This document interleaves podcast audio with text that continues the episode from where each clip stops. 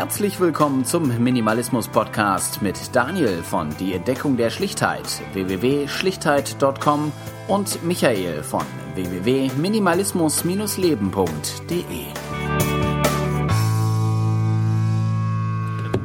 So, was wollen wir denn heute machen? Wir wollen uns heute unterhalten über über ähm, unseren guten neuen Freund Erich Fromm. der gute Erich. Genau. Genau. Ähm, da gibt's jetzt, also wenn wir jetzt äh, über den Erich sprechen, dann reden wir jetzt erstmal primär, glaube ich, vom, von den Büchern beziehungsweise von dem Buch Haben oder Sein. Genau. Ähm, wie wir da entdecken konnten, gibt's da noch ein weiteres Buch, nämlich Vom Haben zum Sein, um das es wohl auch heute äh, in aller Ausführlichkeit gehen soll. Äh, ich glaube, wir haben beide die gleiche Version aus dem Ullstein Verlag. Genau.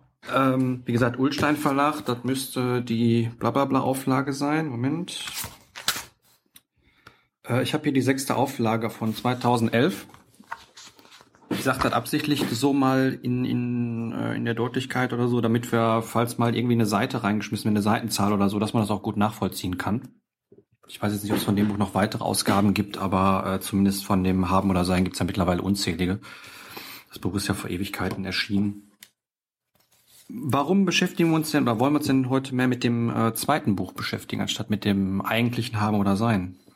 Ja, also das liegt ein bisschen daran, dass, ähm, also eigentlich muss man erstmal sagen, es sind eigentlich gar nicht zwei Bücher. Genau, ja. Es ist ja irgendwie, ähm, Erich Fromm hat damals das Buch geschrieben und äh, hat dann viel korrigiert, viel weggelassen, viele Sachen, ähm, ich sag mal, äh, anders, ähm, ja, ich sag mal, anders dargestellt. Das liegt zum einen daran, weil er manche Sachen nicht mehr so ähm, als wichtig erachtet hat oder manche Sachen auch vielleicht ähm, ja als Konsequenz der Zeit, äh, wo das Buch erschienen ist, einfach weggelassen hat. Und ähm, ja, ich sag mal, im Nachlass wurde halt so viel gefunden, dass ähm, dann gesagt worden ist, das muss man auf jeden Fall noch veröffentlichen und es verdeutlicht zum einen halt die, ähm, die Teile des ersten Buchs und ähm, ist äh, an vielen Stellen nochmal konkreter, was so Handlungsaufforderungen angeht.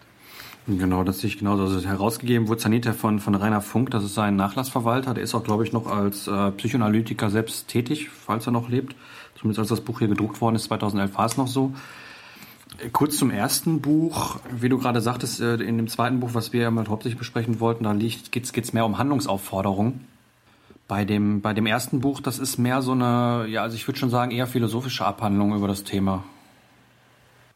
Ja, also ich würde sagen, das zweite Buch hat natürlich auch noch einiges mit, äh, mit Philosophie zu tun, aber es ist halt deutlich praktischer orientiert. Im ersten Buch werden so viele Grundlagen einfach ähm, auch gesetzt, so wie er halt haben und sein als Begrifflichkeit einfach definiert und leitet das so ein bisschen her und vertieft den Begriff als solches, wie das ja so die Philosophen in der Tradition davor auch immer gemacht haben, dass halt äh, ja Begriffe nochmal viel, viel intensiver ähm, ja, hergeleitet worden sind. Also sei es irgendwie nicht nur die Begrifflichkeit, sondern auch wie sie sich in der Zeit geändert hat, wie die Wortstämme aus dem Lateinischen sind und ja, setzt das Ganze nochmal dann in den Kontext. Und ich denke mal, das ist so primär das, was im ersten Buch auch passiert und ja.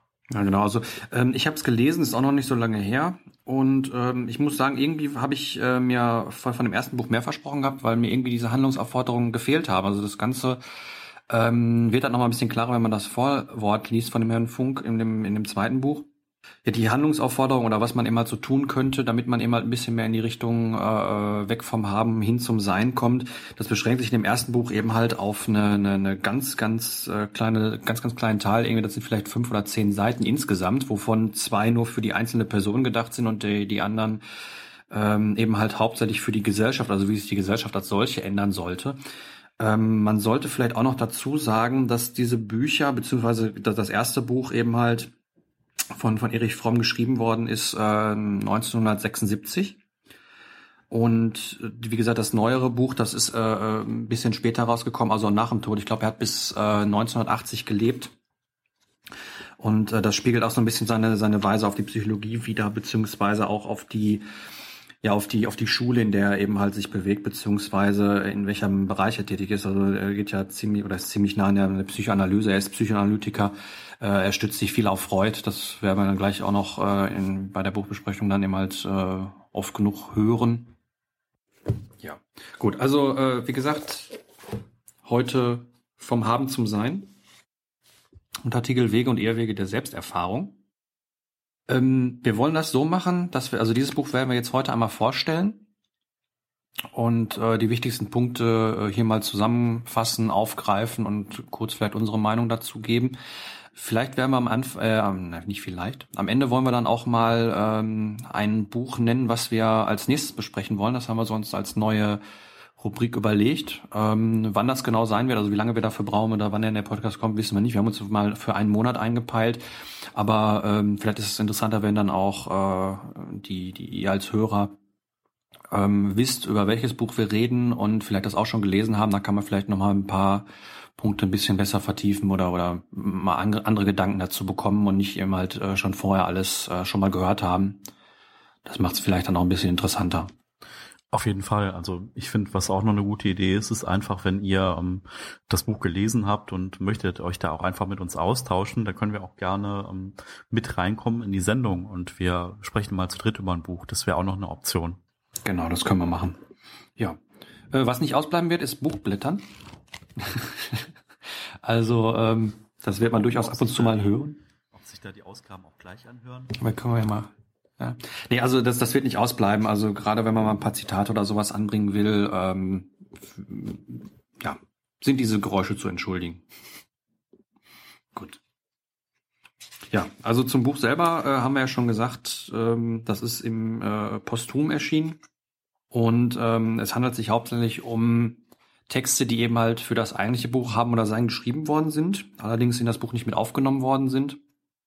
Äh, Gerade weil eben halt Erich Fromm äh, in dem Punkt, also in dem ersten Buch nicht unbedingt auf die Handlungsweisen auch eingehen wollte, weil er mehr eine, eine Abhandlung über diese, über diese beiden Daseinsformen schreiben wollte. Und ähm, wie gesagt, der Nachlassverwalter hat die Sachen dann gefunden und hat es dann als äh, sinnvoll achtet, die nochmal in ein Buch zu ähm, stecken. Und ähm, da muss ich sagen, bin ich ihm auch sehr dankbar für, weil ich finde dieses Buch äh, grandios und äh, an und für sich sehr, sehr wichtig.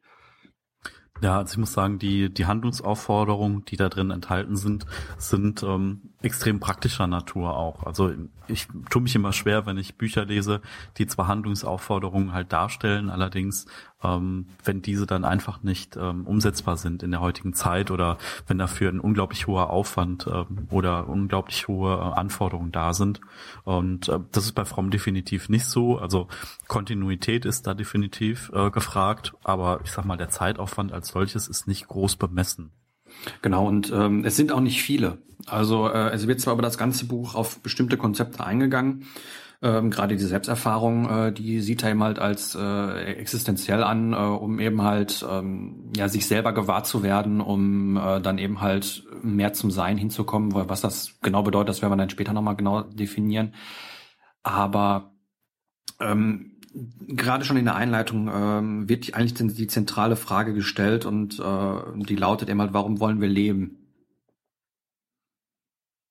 Ja, also die Frage, Moment, äh, warum wollen wir leben, beantwortet er eben halt der Seite weiter schon relativ eindeutig, äh, nämlich mit der Suche nach Glück. Also er lässt da die, die evolutionäre Sichtweise komplett aus und ähm, beantwortet es eben halt dadurch, dass es nicht um, um Machtstreben oder um, um ähm, das Sinn der Liebe oder Sicherheiten oder ja, auch nur Bequemlichkeit geht, sondern dass es einfach darum geht, ein, ein vernünftiges und glückliches Leben zu, äh, zu führen. Da definiert er dann nochmal etwas später weiter Glück eben halt in der Befriedigung von den, von den Bedürfnissen, die man hat. Ja, also ja, das ist jetzt, also ich könnte dazu jetzt was sagen. Ich weiß aber natürlich nicht, ob ich jetzt irgendwie in einem anderen Punkt da schon vorgreife. Also was ich halt relativ interessant finde, ist, dass er das einfach auch, ähm, ja, dass er das einfach auch herleitet, einfach als Kontext, auch das Glück wirklich ähm, eines der höchsten Ziele für den Menschen auch sein kann und ähm, dass er das auch ganz klar definiert, was dann Glück in dieser Form auch ist und ähm, ja, also die, dieser, diese Sache, das Glück aus sich selbst heraus sein soll, finde ich irgendwie so zentral, weil viele Leute ähm, empfinden ja Glück irgendwie dadurch, dass sie passiv irgendwas konsumieren. Ähm, das ist jetzt vielleicht ein bisschen weiter weg vom Buch, aber das ist so quasi der Gegenpart, dass man also Glück aus sich selbst heraus einfach erleben kann und äh, das äh, Glück halt in der heutigen Gesellschaft oft auch durch ähm, das Konsumieren von einem Erlebnis, also sei es irgendwie Freizeitpark oder irgendwas anderem, ähm, empfunden wird. Ne? Also selbst wenn es nur der Fernseher ist der ja. läuft. Ja, selbst genau. das ist ja eben halt schon eine Form von Konsumieren. Ähm, da geht er ja später im Buch auch nochmal darauf ein, dass es einen Unterschied gibt, ähm, wie man Gegenstände äh, gebrauchen kann oder wie man seinen Besitz eben halt nutzt. Äh, ich denke, da gehen wir dann später auch, wenn der, wenn der Punkt da ist, eben halt drauf ein. Ähm, wichtig fand ich mal noch, dass er eben halt auch noch, ähm, neben dem Punkt, den du gerade eben halt gesagt hast, sagt, dass äh, man sich eben halt von bestimmten äh, Gefühlen oder bestimmten Neigungen ähm, befreien soll. In dem Fall sagt er eben halt hauptsächlich von, von Gier und eben halt von der Illusion. Ähm, Illusion definiert er dann eben halt auch ein bisschen später im Buch als ein, ja, ein, ein ähm, sich selbst überlegen, was eben halt für, für sich selber gut ist, beziehungsweise was eben halt äh, mich in meiner, äh, in meinem Glückssuchen als, ähm, ja, was mich da weiterbringt.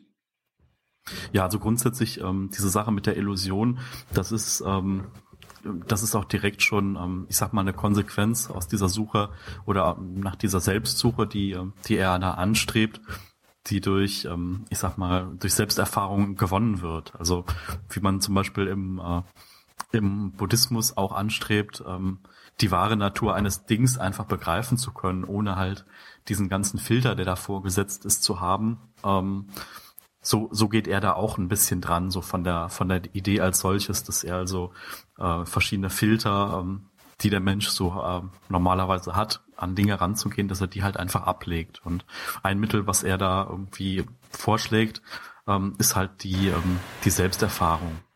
Genau. Er benutzt auch ein äh, ziemlich interessantes Bild, wie ich finde, und zwar ähm, von dem Menschen als ein Sklave, der eben halt in Ketten gelegt ist und das äh, meint er nicht bezogen auf irgendwelche Sklaven in den früheren Epochen, sondern auch durchaus auf die Menschen, die die heute beziehungsweise zu seiner Zeit eben halt gelebt haben.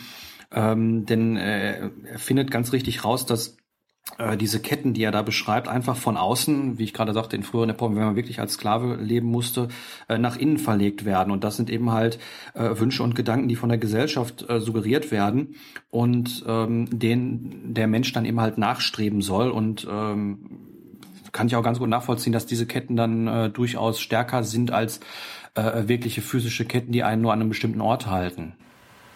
Auf jeden Fall. Also ich denke mal, ähm, wenn man so in die Zeit zurückspringt, wo gerade die ähm, industrielle Revolution gestartet ist, da ähm, haben natürlich, ich sag mal, die ganzen ähm, die ganzen ähm, Firmenbosse einfach gesehen, okay, wir haben da ein Mittel, um Arbeitskraft zu ersetzen. Und eigentlich, ähm, wenn man den Grundgedanken positiv formulieren will, ist es ja so, dass der Mensch als solches weniger mit der körperlichen Arbeit dann zu tun hat. Ähm, ist jetzt aber nicht so, dass natürlich irgendwie frei gewordene Zeit da irgendwo in einer Form äh, zur Selbstverwirklichung genutzt wird, sondern ähm, einfach ähm, nur zur Effektivität und Produktivitätssteigerung. Und ähm, ja, das hat natürlich auch Auswirkungen auf den Arbeitsplatz als solches, den jemand jetzt einnimmt. Also so diese direkte Verbindung zum Produkt ist in der Form nicht mehr da. Also ich sag mal, wenn man jetzt zum Beispiel ein Auto, wenn man in einer Autowerkstatt oder in einem bei einem Autohersteller arbeitet, dann äh, macht nicht mehr eine Person dieses ganze Auto selber, sondern ich sag mal, das steuert Maschinen, die dieses Auto bauen, als, als einfaches Beispiel. Und man ist dann so weit weg auch von dem eigentlichen, was man da ähm, produziert. Genau. Ähm, er sagt auch ganz nett, ähm, dass der Mensch eben halt in den letzten äh, Jahrhunderten ähm, ja mehr zu einem zu einem reinen Werkzeug für ökonomische Zwecke geworden ist. Also sprich, dass äh, dass das normale Glücksstreben irgendwie immer weiter in den Hintergrund geraten ist und durch Konsum ersetzt worden ist, durch, durch passives Konsumieren von, von Gegenständen, von, von Dingen, von äh, vielleicht auch Erlebnissen, das kann man ja auch durchaus äh, sagen ja als ähm, als eine als ein, eine Befreiung sozusagen äh, setzt da eben halt den radikalen Humanismus als Gegenbewegung sozusagen an. Ich glaube, da kannst du ein bisschen mehr zu erzählen, ne? Ja, also ich sag mal, Humanismus ähm, ist halt, ähm, wie das Wort schon sagt, also human ist dem dem Menschen als solches äh, verpflichtet und ähm, also ich sehe, ich sehe Humanismus relativ einfach, wenn man sagt Kapitalismus, äh, in dem wir heutzutage leben, äh, da geht es halt hauptsächlich drum, um Kapital äh, ähm, irgendwo herzubekommen oder Kapital zu schöpfen. So würde ich eben halt den Humanismus ganz, ganz einfach und äh, mit Sicherheit auch äh, vereinfacht darstellen, ähm, als ein, ein Streben eben halt nach der, ja, voll, na, nach der, nach dem Erstreben von Glück beziehungsweise menschlichem Wohlbefinden. Und dass alles, was man eben halt tut, was, was die Gesellschaft als solche tun sollte, eben halt nicht dazu dienen sollte, wie im Kapitalismus Kapital zu generieren, sondern eben halt äh, den Menschen ein, ein glücklicheres und ähm, freudigeres Leben zu bescheren. Ja, also so ein paar Eckpfeiler daraus sind, also klar, zum einen das Glück und das Wohlergehen des einzelnen Menschen ähm, nach oben zu setzen. Ähm, dann auf jeden Fall ganz wichtig, die, die Würde des einzelnen Menschen und mhm. seine Persönlichkeit ähm, äh, zu respektieren. Also das sind auch Sachen, die äh, in der in der Encarta der ähm, EU einfach auch festgeschrieben worden sind. Ähm, dann, dass man ganz klar davon ausgeht, dass jeder Mensch auch die ähm, die Fähigkeit hat, äh, sich äh, zu entwickeln und äh, also nicht irgendwo stehen bleibt, sondern ähm, da auch das ähm, beschrieben aus sich selbst heraus hat, äh, sich zu entwickeln. Ähm, dann, ähm, dass man die äh, Kräfte, die ein Mensch hat, also die schöpferischen Kräfte, dass man ähm, die fördert, dass die sich entfalten können. Und ähm, ja, also dass also auch grundsätzlich die Gesellschaft als solches sich auch immer weiterentwickelt und ähm, dadurch auch, ähm, ich sag mal, auf eine höhere Ebene kommt und Würde und Freiheit von Menschen ähm, ja dadurch gewährleistet auch. Das ist so die die ähm, ja eine relativ ähm, allgemeine Definition. Da gibt es natürlich auch viele Untergruppen und ich sag mal, man kann sich auch jetzt den Humanismus ähm, im Verlauf der Zeit nochmal genauer angucken, aber das sind so Kernthesen, die für den Humanismus einfach stehen. Und ich denke mal, das ist was, wo äh, dem Fromm auch ähm, irgendwo geistig auch sehr verbunden ist und der auch da in dem Kontext auch genannt wird. Das, was du gerade gesagt hast, da, da höre ich auch so ein paar Dinge raus, die Marx eben halt mal erzählt hat. Ähm, aber ich glaube, das wird jetzt zu weit für da jetzt noch, noch tiefer einzusteigen. Das, das zweite Kapitel wird hier betitelt mit äh, Irrwege der Selbsterfahrung. Hm. Das Kapitel ist in insgesamt äh, vier Unterpunkte gegliedert, wo er eben halt einige ähm, Dinge nennt, die eben halt der Selbsterfahrung im Weg stehen, beziehungsweise die diese Selbsterfahrung extrem erschweren. Ähm, es geht aber im Grunde darum, dass man ähm, bestimmte Techniken ähm, heutzutage ganz gerne ähm, als Allheilmittel gegen unseren Stress oder unser Unwohlsein ähm, ja, postuliert und dass diese Dinge aber hauptsächlich dazu dienen, äh, Zerstreuung zu erhalten. Also ich, ja. äh, oder beziehungsweise sich von, von den wirklichen Problemen abzulenken. Ich denke da jetzt gerade so an diese, ähm, an diese, diese, diese Stressabbaugeschichten die die äh, durch durch äh, viele Bereiche immer geistern, was ich hier mache, Yoga oder äh, Meditation oder was auch immer, aber nicht um der Einsicht willen, sondern um der Regeneration willen, um sich einfach nur wieder ja so eine Arbeitsfähigkeit um zu bekommen. Genau, um sich besser zu fühlen, wie ihr hier sagt, und der Gesellschaft äh, und sich in der Gesellschaft besser anzupassen. Ja, also ich denke mal, was, was er auch gesagt hat, was ich ziemlich zentral finde, ist, dass er einfach sagt, so, ähm, wenn sich ein Mensch einfach äh, weiterentwickeln will, dann ist so die Bestrebung in der heutigen, äh, in der heutigen Zeit, dass einfach das alles relativ einfach geht und ohne Anstrengung. Und er sagt halt ganz klar, das ist nicht der Fall. Also wenn sich irgendwie ein Mensch entwickeln will, äh, sei es irgendwie durch Selbsterfahrung oder durch, ähm, wie du angesprochen hast, sowas wie, wie Yoga oder so Glücksgeschichten, dann ist es einfach auch eine sehr, relativ krasse Auseinandersetzung mit sich selbst und die wird nicht einfach so passieren wie, äh, ne, so wie die Wunderpille, die man dann nimmt und dann ist alles gut, sondern es ist halt irgendwie schon harte Arbeit, ähm, die man da verrichten muss, um ein Ergebnis zu bekommen. Und er sagt, da gibt's einfach die Tendenz so, ne, auch in dieser Ratgeberliteratur zum Beispiel, ne, lest dieses Buch und werde glücklich oder ne, und das ist, denke ich mal, so ein Punkt, den er da ähm, relativ stark auch nochmal klar macht. Genau, also ohne Anstrengung geht's nicht und äh, wie auch immer wieder in dem Buch betont, nicht ohne Angst oder oder Ängste durchzustehen, weil Ängste äh, sind eben halt ein Zeichen davon, dass wenn man sie eben halt überwunden hat bzw. durchgestanden hat, dann eben halt auch zu, dass es auch zu einer Veränderung in, in einem selbst kommt. Äh, interessant fand ich noch den Punkt, den er hier als triviales Gerede benennt. Darunter fällt eigentlich alles, was nicht, nicht irgendwie zielgerichtet ist und einfach nur da ist, um irgendwie abzulenken, beziehungsweise äh, statt Zerstreuung zu finden. Äh, mir ist da sofort Privatfernsehen eingefallen, was es vielleicht damals noch gar nicht gab, ich weiß es nicht.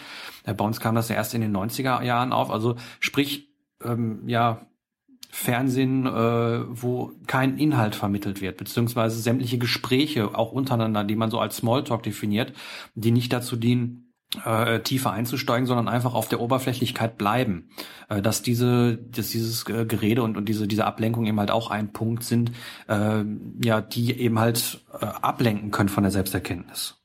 Auf jeden Fall, also diese trivialen Gespräche, die fallen mir immer sehr auf, äh, wenn ich mit der Bahn fahre. So die ersten zwei Fragen sind immer klassischerweise, äh, wie geht es dir und wo bist du? Also man hört immer den Gegenüber sagen, äh, gut und danach in der Bahn. Und das sind so echt so total triviale Sachen. Und ähm, allein schon diese Frage, wie geht es dir? Oder ähm, ja, ich sag mal, ähm, welchen Ernsthaftigkeitsgehalt diese Frage überhaupt noch hat. Ne? Man sagt so oft äh, dieses Ganze als Floskel, ohne wirklich wissen zu wollen, was der andere jetzt tatsächlich erlebt hat. Oder nach dem Wochenende sagt man, äh, wie war denn dein Wochenende? Und eigentlich interessiert es einen nicht. Also das ist schon echt schade, dass halt ähm, diese Art von Kommunikation dann äh, so extrem gepflegt wird. Genau. Ähm, auch, auch wird es ja oft benutzt, um eben halt der Langeweile zu entfliehen. Ähm, Gerade auch äh, ist heute ja der Fall, dass man jeglichen spontanen Impulsen äh, schnell folgt und nicht eben halt sich auf, auf bestimmte Dinge konzentriert. Ich meine, das ist ein, ein Weg, den er halt für die Selbsterfahrung wählt, da kommen wir gleich zu. Äh, ich fand noch ein ganz, äh, ein Zitat ganz interessant, das würde ich auch gerne, glaube ich, mal so vorlesen. Und zwar auf Seite 45 äh, sagt er eben halt, die Fiktion der persönlichen Freiheit blüht am meisten im Bereich des Konsumierens. Der Kunde ist König im Supermarkt und auf dem Automobilmarkt. Viele Marken äh, von jeder Ware lauern auf seine Gunst. Nach monatelanger Werbung im Fernsehen kauft er schließlich und er kommt sich dabei stärker als Mann vor, der in scheinbar völliger Freiheit wählt zwischen Waschmittel A, B, C, die alle wie politische Kandidaten vor dem Wahltag um seine Gunst bitten. Der Kunde König bemerkt nicht, dass er das Angebot nicht beeinflussen kann, dass die angebliche Wahl keine wirkliche Wahl ist, weil die verschiedenen Marken fast genau gleich, manchmal sogar von der gleichen Firma hergestellt sind. Man kann dies in einem allgemeinen psychologischen Gesetz formulieren. Je größer das Gefühl der Ohnmacht und der Mangel am echten Willen, desto mehr gedeiht entweder die Unterwerfung oder der zwanghafte Wunsch nach Befriedigung des spontanen Impulses sowie das Beharren auf der freien Willensentscheidung. Ja, also als Zitat kann man das auf jeden Fall ähm, ja erstmal so stehen lassen und äh, ich meine, es beschreibt total, ähm, wie einfach ähm, so die Gesellschaft gerade tickt, was Konsum angeht. Ähm, jeder, äh, jedem wird irgendwie suggeriert, er hätte auch die Freiheit der Entscheidung. Ähm, effektiv hat er die allerdings nicht. Also nicht nur effektiv, nicht nur effektiv. Es gibt äh, Untersuchungen, äh, die belegen oder die zumindest die die die Frage aufwerfen, werfen, wie weit wir überhaupt freien Willen äh, unterliegen. Das geht jetzt schon wieder sehr weit und es gibt viele Leute, die sich da äh, extrem drüber ähm, ja, also die, die da extremes Unwohlsein ähm, empfinden, weil äh, wenn wir selbst äh, nicht keinen keinen freien Willen hätten, ähm, dann wird es eigentlich unsere komplette Lebensweise oder unser, unser, unser Menschsein vielleicht sogar in Frage stellen. Ja, also er, ich sag mal, durch diese ganzen Übungen, die er vorschlägt, ähm, hat man einfach die Möglichkeit, solche Aussagen zu demaskieren und äh, da so auf den eigentlichen Kern zu kommen. Also auch was diese ganze Konsumgeschichte angeht, also Konsum würde jetzt nur kurzfristig Glück äh, in einem hervorrufen. Also da geht es eigentlich nur darum, dass er da zwei Begrifflichkeiten unterscheidet, um einfach nochmal abzugrenzen, was ist so das, was mir jetzt gerade momentan kurz Freude bereitet und was ist so wahres Glück. Und äh, ich fand es an den zwei Begriffen so relativ klar. Also er sagt so, das eine ist so, ähm, so dieses wahre, echte Glück und das andere ist eher so dieses äh, kurze, befriedigende Glück, was aber immer wieder ähm, neu ausgelöst werden muss. Also ne, du brauchst immer wieder einen Trigger, um das Ganze wieder zu haben. Ich meine, das kennen wir alle. Ich meine, wenn wir was gekauft haben, dann fühlt man sich für eine kurze Zeit gut, relativ glücklich damit. Vorher hat man sich vielleicht angeredet, dass man das unbedingt braucht und gar nicht ohne leben kann und bla bla blub. Äh, am Ende merkt man aber nach kürzester Zeit, ähm, dass das alles total gar nicht mit dem Glücksempfinden irgendwie korreliert und dass ja, dass man einfach hinterher wieder genauso nach was Neuem strebt, damit man eben halt wieder diesen Kick bekommt, diese Endorphinausschüttung, die eben halt beim Kauf, vielleicht sogar noch beim Schnäppchen, ne, äh, ausgeschüttet werden. Genau, also das ist deswegen denke ich mal primär der Punkt, dass halt viele Menschen sich dessen noch gar nicht bewusst sind, dass es so eine komplett andere Qualität hat. Ne? Dieses dieses kurzfristige Glück, also sei es irgendwie durch die Shoppingtour und äh, das ist aber nichts von Substanzes, was irgendwie lange hält. Genau. Als nächstes kommen wir so ein bisschen mehr zu dieser Selbsterfahrung und Selbstanalyse hin. Ähm, er beschreibt fünf, fünf Wege, wie man eben halt äh, zu einer größeren Selbsterfahrung oder überhaupt zur Selbsterfahrung kommen kann. Ähm, zum einen als, als ersten Punkt nennt er eben halt hier, und das finde ich auch sehr, sehr essentiell, äh, nur eines wollen. Das habe ich hier mal ein bisschen übersetzt mit äh, den Fokus auf nur eine Tätigkeit oder auf eine, eine Sache richten. Ja. Die halt sehr, sehr essentiell ist. Ich meine, selbst äh, Leute wie, wie Leo Babauta äh, schreiben regelmäßig über Fokus. Ich glaube, er hat sogar ein ganzes Buch drüber geschrieben. Und ich denke, dass es auch, auch, ein, auch ein Riesenpunkt ist, weil wenn ich mich auf verschiedene Dinge konzentriere, dann komme ich in einen Konflikt, der mir im schlimmsten Fall Energie entzieht, weil ich einfach nicht weiß, in welche Richtung ich gerade laufen soll. Und ähm, wenn man das eben halt nicht hat, sondern sich nur auf eine, auf eine Tätigkeit oder auf einen Gegenstand im, im Leben, also nicht als physische Sache, sondern auf, auf äh, wie sagt man, äh, ein Ziel, sage ich jetzt mal, hinarbeitet, dass man dann eben halt äh, wesentlich einfacher dahin kommt, als wenn ich mehrere Sachen gleichzeitig verfolge. Ja, also ich, ich sehe das öfter auch mal bei mir, jetzt um, ähm, zum Beispiel bezogen auf den auf den Blog, dass ich einfach so denke, okay, du bist jetzt, hast jetzt angefangen zu schreiben über ein Thema und ich habe noch andere Interessen, also sei es Musik oder andere Geschichten und denke mir, okay, in der, ähm, in diesem Bereich könnte man vielleicht auch mit einem Blog nach außen gehen und da, ähm, ich sag mal, Ansichten zu teilen und dann tut mir dieser Fokus in der Form total gut, dass ich einfach sage, nee, also du hast dich da definitiv festgelegt und äh, möchtest da auch mehr nach außen äh, preisgeben und auch da, ich sag mal, Sachen nach außen darstellen ähm, und diese dann ähm, ja, anderen Leuten zur Verfügung stellen, dass sie daran wachsen können oder erstmal in einen Austausch reinkommt. Und ich merke halt einfach, wenn ich ähm, dann die Themen zu, äh, zu viel, ähm, ja, an zu viele Themen gleichzeitig rangehe, dass mir das halt einfach die Energie raubt, mich zu, mich da ganz stark zu fokussieren. Und das denke ich, genau das, was er meinte. Ne? Also wenn man irgendwie auf vielen Hochzeiten tanzen will, dann macht man zwar vieles, aber man macht nichts richtig. Und ähm, wenn man dann mal eine Entscheidung getroffen ist und dabei bleibt, hat das halt viele positive Auswirkungen. Genau.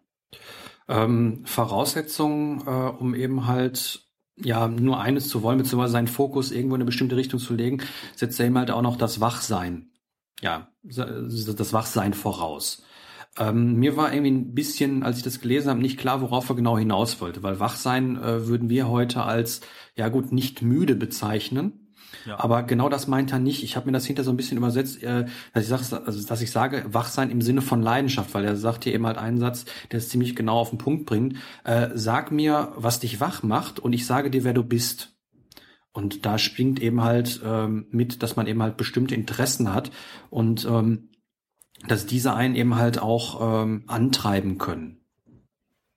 Auf jeden Fall. Also ich kann das, ich kann das nur bestätigen, wenn man irgendwie was hat, wofür man dann äh, brennt. Also wenn man dann so in diese ähm, moderne Glücks, wie Glücksbücher, Ratgebergeschichte einsteigt, dann sagt ja irgendwie jeder da, ähm, mach das, was du willst. Also egal, was für Konsequenzen das hat, ob man nochmal eine Umschulung machen muss oder ob man irgendwie nochmal studieren muss. Und das finde ich ist so zentral. Ne? Und dass das, was, ähm, was einen Menschen bewegt und antreibt, dass es so ein eigener kleiner Motor ist und ähm, dass man danach streben sollte. Also so diese Weiterentwicklung auf das, was einem wirklich wichtig ist. Ähm, jeder kennt das vielleicht aus der Schule, die Fächer, wo man selber Interesse dran hatte, sei es irgendwie naturwissenschaftliches Fach, da ähm, hat man ohne Mühe eine gute Note bekommen oder war sehr interessiert.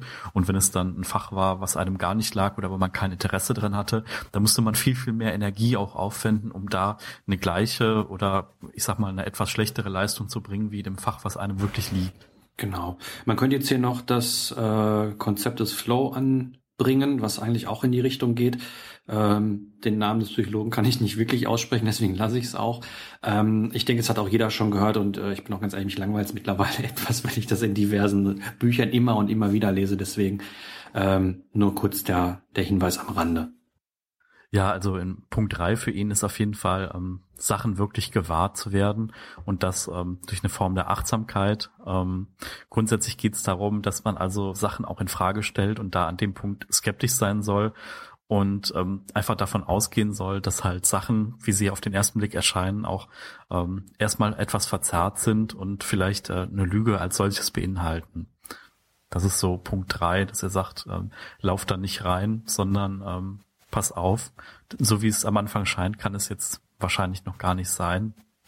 Und man soll da mit Achtsamkeit rangehen.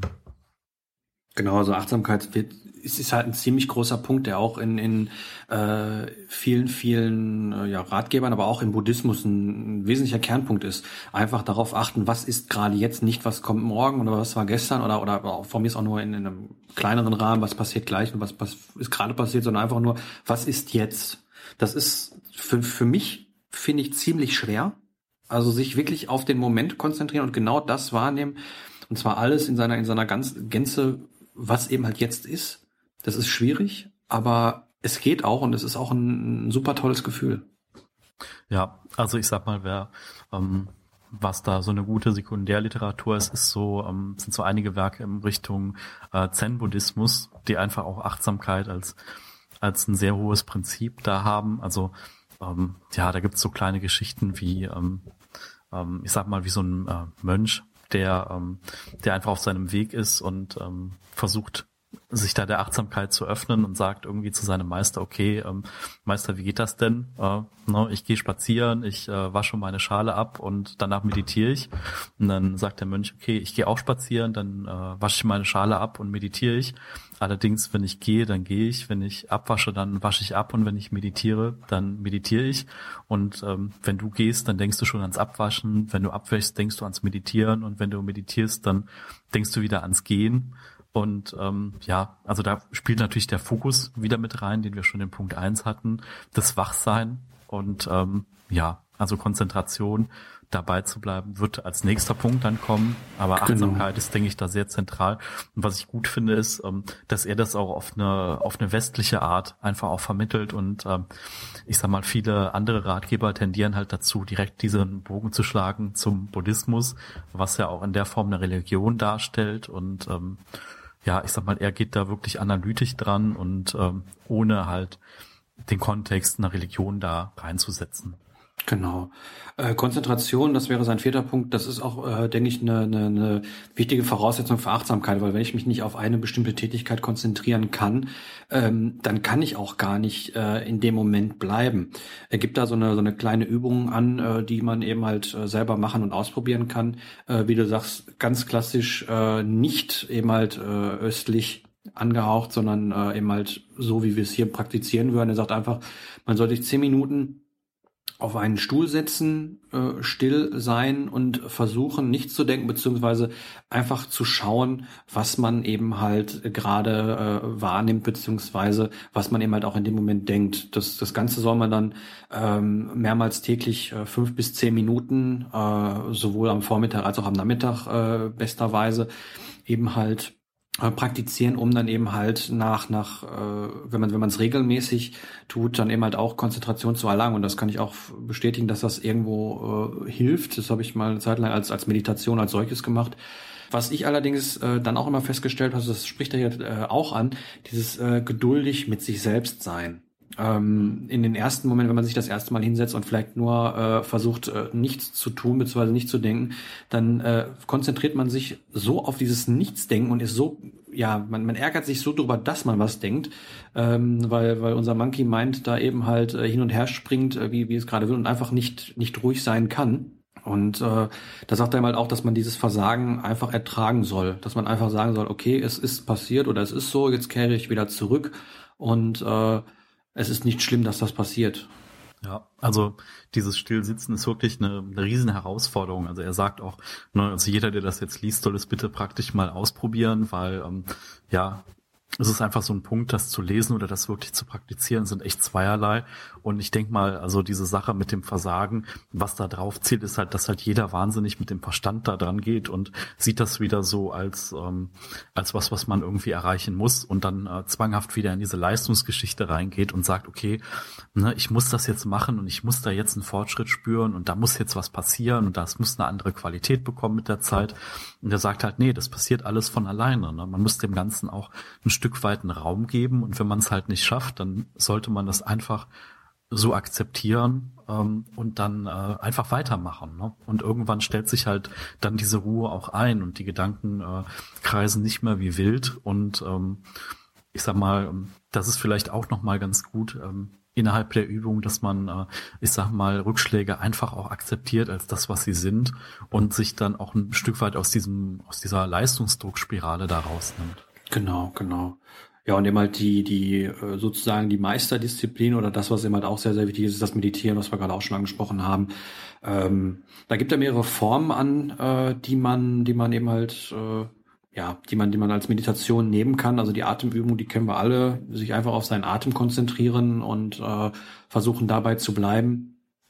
Ähm, Gibt es noch autogenes Training, haben wir wahrscheinlich auch schon alle gehört. Was mir jetzt vorher noch nicht bekannt war, das war von der äh, Charlotte Selvers, dieses äh, Sensory Awareness. Ähm, als letzten Punkt gibt er hier auch Tai Chi an. Ich glaube, da kannst du ein bisschen was zu erzählen. Ja, also ich würde sagen, ähm, autogenes Training, klar, hat jeder schon mal gehört. Ähm, autogenes Training ist damals auch, ähm, äh, H.A. Schult hat das, glaube ich, ähm, H.A. Schult heißt da, ähm, auch ein äh, Psychoanalytiker, Psychologe, der das Ganze ähm, mit begründet hat. Ähm, ja, der hat es einfach aus dem Kontext der Religion rausgelöst, diese, diese Form der Meditation oder Achtsamkeit. Und ähm, ganz gutes Verfahren wird also auch gelehrt in so Wochenkursen, dass man so ein paar Wochen zu einem Kurs geht und immer eine andere Stufe lernt, sich darüber austauscht und äh, kann Stress reduzieren, äh, viele positive Effekte haben.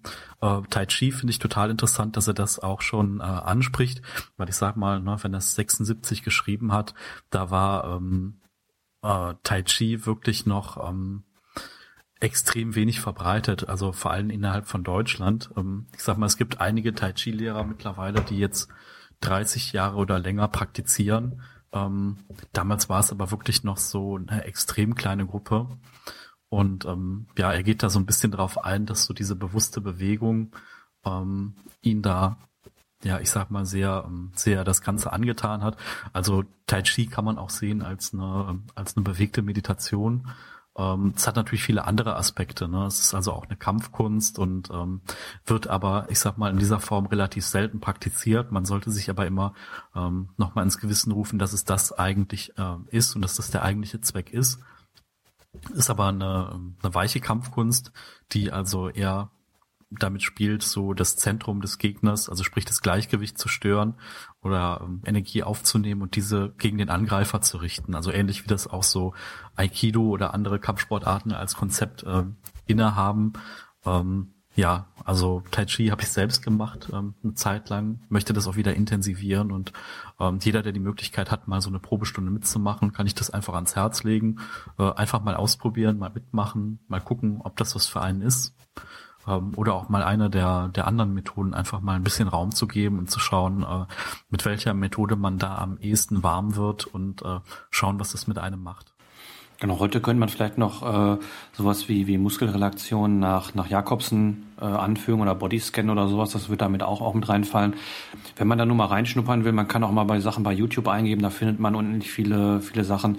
Äh, ob das so richtig ist, ähm, das lassen wir mal dahingestellt. Also wenn man, wenn man einige Techniken erlernen sollte, sollte man sich ja schon äh, an jemanden wenden, der sich da auch mit auskennt und äh, eben halt einen auch gut anleiten kann. Als nächstes kommen wir eben halt zu dem Punkt der Selbstanalyse. Ähm, das ist eben halt äh, in, diesem in, diesem Kapitel wird beschrieben, äh, wie man eben halt sich selbst ähm, beobachten kann.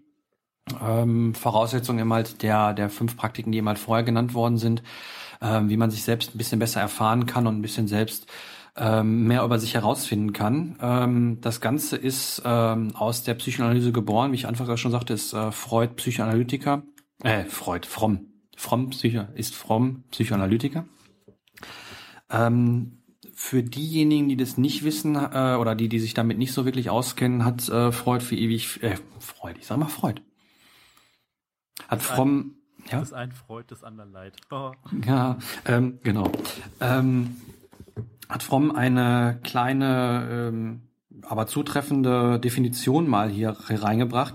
Und zwar ähm, sagt er immer, die Psychoanalyse hat die Bedeutung der miteinander in Konflikt befindlichen äh, Strebungen entdeckt. Sie sah die Macht als also sie sah die Macht des Widerstandes gegen das Bewusstwerden dieser Konflikte. Sie entdeckte die Rationalisierung, äh, die Glauben machen dass es keine Konflikte gibt und die befreiende Wirkung des Bewusstwerdens äh, des Konflikts und sie erkannte die pathogene Rolle von ungelösten Konflikten. Also ähm, ja, Konflikte, ganz, ganz wichtig in der Psychoanalyse und äh, Freud hatte damals entdeckt, dass eben halt durch diese Spannungen, die im Unbewussten liegen, wie eben halt hier auch schon gesagt, wenn man diese eben halt an, zutage führt und vielleicht dann auch nochmal auslebt, äh, dass dann eben halt äh, Neurosen, wie er es nannte, äh, geheilt werden können. Ähm, Soweit geht es eben halt bei der Selbstanalyse nicht. Ähm, ich sage das nur deswegen, weil zu der Zeit äh, gab es nicht viel mehr als die Psychoanalyse. Ähm, es trat in den 70er Jahren, wo, wo das Buch immer geschrieben worden ist, die sogenannte kognitive Wende an äh, in, der, in der Psychologie ein. Es war so gewesen, dass es vorher eben halt noch eine, eine weitere Geschichte gab, das war der Behaviorismus. Äh, kennen wir alle, die, die Sachen mit äh, Pavlovschen Hund und dergleichen. Ähm, das war eben halt ein bisschen problematisch äh, für, für psychische Sachen anwendbar. Und äh, erst durch diese kognitive Wende, die eben halt Kognition mit in dieses äh, Bild des Behaviorismus reingenommen haben, ähm, entwickelte sich eben halt äh, solche Dinge wie, wie Verhaltenstherapien oder kognitive Verhaltenstherapien. Und ähm, diese entwickelten sich aber erst nachdem Freud immer diese, dieses, äh, Entschuldigung, Fromm dieses Buch geschrieben hat oder diese Bücher geschrieben hat. Und ähm, ja, deswegen sind sie auch aus dem Sichtwinkel der Psychoanalyse geschrieben. Das irgendwie nur so ein bisschen als Hintergrund, weil ja, heute wird man vielleicht ein paar Dinge anders äh, ausformulieren. Ich möchte nur noch kurz äh, reinwerfen. Ich habe mich da gerade noch mal schnell schlau gemacht. Also ähm, ist also bezogen auf ähm, das autogene Training, das war J.H. Schulz, äh, Johannes Heinrich Schulz und äh, er war deutscher äh, Psychiater und Psychotherapeut und ähm, er hat das autogene Training aus einer Art von Hypnose entwickelt. Wollte ich nur noch mal kurz nachliefern. Ähm, nicht, dass da die Kritik jetzt kommt, äh, da haben wir falsch gesagt und dann haben wir es schon mit drin. Also wie gesagt, ähm, Selbstanalyse ähm, er geht immer davon aus, dass man durch, durch dieses äh, Gewahrwerden von verdrängten Konflikten immer zu einer, zu einer Befreiung von innen herauskommen kann, die eben halt äh, sich darin äußert, dass man sich eben halt von der, von der Haben-Orientierung löst und dann mehr immer zu der Seinskomponente ja, hinschwebt, beziehungsweise sich, sich hin. Ich sag mal, ich sag mal, was ich gut finde, ähm, was wir, was man noch dazu sagen kann, ist, dass halt ähm, Fromm auch einfach äh, da insofern, äh, insofern also sehr stark analytisch war, dass er auch immer gesagt hat, ne, wo auch die Grenzen sind der Methode, die er halt einfach da ähm, angibt. Ne? Also das finde ich irgendwie ganz genau, dass er das noch da gemacht hat. Also Begrenztheit der Psychoanalyse ähm, in Bezug auf Selbsterfahrung, dass er sich da einfach nochmal ähm, die Zeit nimmt, um das nochmal ganz klar abzugrenzen, weil ähm, ich sag mal, er gibt ja verschiedene Konzepte an und finde ich auch ganz gut, dass er auch da ähm, sagt, okay, bis dahin geht es oder da sind halt einfach so die Fallstricke, wo, ähm, wo dann auch ähm, das Ganze zu Ende ist. Das finde ich irgendwie ziemlich gut, weil ähm, das Ganze nochmal dann in Kontext auch eingrenzt. Genau. Also das fand ich noch so interessant, dass er sagt, okay, du kannst dich irgendwie da auch ein Stück weit selbst analysieren und äh, da ein Stück weit auch weiterkommen, äh, sollte aber irgendwie auch wissen, dass es irgendwie gefährlich ist, dass man äh, da auch teilweise vor eine Wand laufen kann. Ne? Genau, also wie gesagt, bei der Selbstanalyse geht es darum, äh, sich selbst immer zu beobachten, äh, selbst immer zu schauen, wo können vielleicht meine Konflikte liegen, äh, die mir, die mir Energie rauben, die mich eben halt davon abhalten, glücklich zu werden. Und äh, er sagt auch ganz klar, dass das eben halt nicht ohne Anstrengung geht, äh, nicht ohne die Bereitschaft, Schmerzen und Ängste zu durchleben. Und äh, ein ganz, ganz wichtiger Punkt fand ich auch, dass er sagt, dass äh, wir Menschen heute eben halt dazu neigen, nachzudenken, anstatt zu fühlen. Das, das merke ich bei mir auch irgendwie relativ häufig, dass man, dass man Sachen immer versucht, äh, rational eher zu erklären, als einfach dieses Gefühl als solche anzunehmen, weil das Gefühl, das ist immer so ein bisschen schwammig und hm, und äh, durch durch Nachdenken kommt man da meistens irgendwie weiter. Aber ähm, in diesem Fall der Selbstanalyse geht es genau umgekehrt, dass es nicht ums Denken geht, sondern ums Fühlen. Das ist ganz, ja. ganz wichtig. Also das, was man so als Bauchgefühl oder ich sag mal im Kontext so weibliche Intuition nennt, das ist einfach so diese, ähm, ja, diese Bauchentscheidung, die einfach so eher von dieser unbewussten Ebene kommt und dass man nicht zu verkopft und zu analytisch da dran geht. Genau. Also man neigt ja oft dazu, irgendwie Themen äh, auch kaputt zu reden oder sich ähm, in Gedankenspiralen zu verketten, die einfach so der Lösung eines Problems dann nicht zuträglich sind. Und ähm, das ist dann ganz interessant, dass man dann irgendwie dann wieder mehr zu sich äh, kommt, wenn man da eine Entscheidung auch trifft. Genau, und er, er geht auch äh, ein bisschen auf die auf die Umwelt ein, in der wir leben. Ähm, sprich, die, die, die Gruppe bzw. die Gesellschaft, in der wir leben, weil äh, wenn man sich mit bestimmten Dingen beschäftigt und dann auch vielleicht seine Konsequenzen daraus zieht, dann wird man ziemlich schnell äh, an bestimmten Punkten der Gesellschaft anecken. Und äh, ja, er, er, er nennt hier einen ganz netten Satz, den ich nicht ihm einfach so wiedergeben möchte. Äh, jemand, der in einer Gruppe lebt, in der jeder den gleichen Defekt hat, wird geneigt sein, die Werte seiner Gruppe als normal anzunehmen. Und genau da ist eben halt der Punkt. Wir sind eben halt an das Konsumieren gewöhnt. Unsere Gesellschaft funktioniert durch Konsumieren. Und wenn man eben halt, wenn es alle tun, sieht man es als normal an und nicht als irgendwie vielleicht negativ oder, oder vielleicht sogar schädlich. Und äh, wir sind momentan an einem Punkt, gerade auch durch Wirtschaftskrise und sowas, wo sowas ähm, ja auffällt und wo, wo sich viele Leute Gedanken machen, Marx wieder rauskramen und dergleichen und auch der, der Minimalismus, so wie wir ihn jetzt eben halt äh, seit, seit Jahren praktizieren, der ist ja auch erst noch relativ jung und ein, im Endeffekt eine, eine neue Antwort auf, auf Wirtschaftskrise und das sollte man vielleicht im Hinterkopf behalten, dass äh, nicht unbedingt äh, das Verhalten, was, was wir jetzt so tun, als äh, normal oder richtig gilt, sondern das vielleicht auch anders sein kann und sollte. Als nächstes stellt äh, Fromm eben halt die Methoden dar, mit der man sich äh, an eine Selbstanalyse wagen kann. Ähm, als Voraussetzung, beziehungsweise die Voraussetzung haben wir ja oben schon genannt, die werden jetzt hier nochmal kurz wiederholt, dass man eben halt äh, sich äh, still und entspannt hinsetzen soll und sich äh, auf bestimmte Dinge konzentrieren soll. Da gibt da fünf an der Zahl an, was man eben halt tun kann, um sich ein bisschen mehr selbst zu erfahren. Äh, zum einen, ähm, der erste Punkt oder die erste Möglichkeit, die er nennt, sind seine eigenen Gedanken beziehungsweise Symptome, ob es jetzt aktuelle sind oder eventuell auch schon erlebte, einfach mal näher zu betrachten äh, und eben mal zu schauen, worauf reagiere ich da?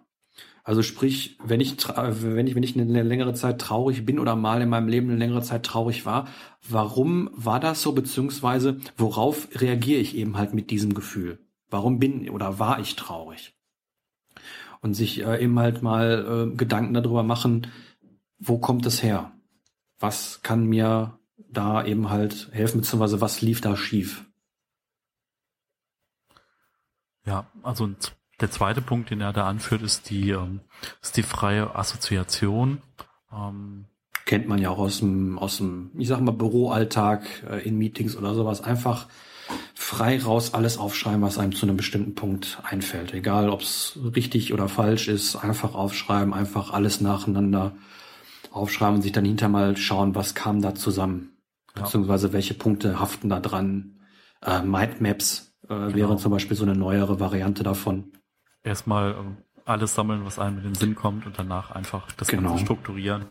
Ähm, dritter Punkt ist ein autobiografischer Ansatz, dass man einfach ähm, darüber nachdenkt, wie so ähm, das eigene Leben oder die eigene Geschichte aussah, was war in der Vergangenheit. Ähm, ja, ich musste an dem, bei dem Punkt musste ich so unweigerlich an so Sätze denken wie, äh, zeig mir deine Freunde und ich sag dir, wer du bist. Und äh, das ist so eher der Ansatz, dass man sagt, okay, das so auf die eigene Historie zu beziehen. Ne? Also wie habe ich in der Vergangenheit da gehandelt? Was habe ich da getan? Und ähm, was für ein, äh, was, was sagt das über mich als Mensch auch einfach aus? Ne? Einfach ähm, als Selbstanalyse, okay, ne, ich habe ein gewisses Selbstbild von mir und äh, inwiefern ähm, korrespondiert dieses Selbstbild, was ich habe, einfach mit dem, wie ich praktisch auch in der Vergangenheit gelebt habe. Ne? Ist das irgendwie, ist das gleich oder ist das unterschiedlich und dass man sich darüber auch nochmal Gedanken machen kann. Genau, also es gibt da auch äh, schon ziemlich viele Fragen vor. Ich lese mal die eine oder andere vor, äh, hier kurz vor. Ähm, beispielsweise kann man sich fragen, äh, von wem bin ich abhängig? Beziehungsweise ähm, wer bin ich jetzt und wer wäre ich geworden, wenn ich immer die richtigen Entscheidungen getroffen hätte und äh, entscheidende Fehler vermieden hätte oder äh, welches Bild sollen andere von mir haben? Also das sind jetzt so drei von bestimmt äh, 15 bis 20 Fragen, die man sich da selber stellen kann, um immer bestimmte Dinge rauszufinden. Äh, es gibt da auch äh, für den Bereich, wer das irgendwie, äh, wen das mehr interessiert, gibt es auch äh, Bücher über das äh, therapeutische Schreiben, was so in die Richtung geht. Also einfach sich mit bestimmten Fragen schriftlich auseinandersetzen und ähm, das kann man eben halt da auch ganz gut vertiefen. Ähm, der, der vierte Punkt, auch ein sehr, sehr wichtiger, wie ich finde, ähm, ist eben halt zu schauen, wo die Diskrepanzen liegen zwischen den bewussten und den unbewussten Lebenszielen. Also, ähm, weil, weil, wenn ich eben halt mich bewusst, äh, wenn, wenn ich, ja, wie soll ich sagen, ähm, wenn ich, wenn ich bewusst bestimmte Ziele äh, mir formuliert habe und die also erreichen möchte, sagen wir ich möchte jetzt, möchte jetzt unbedingt Auto XY.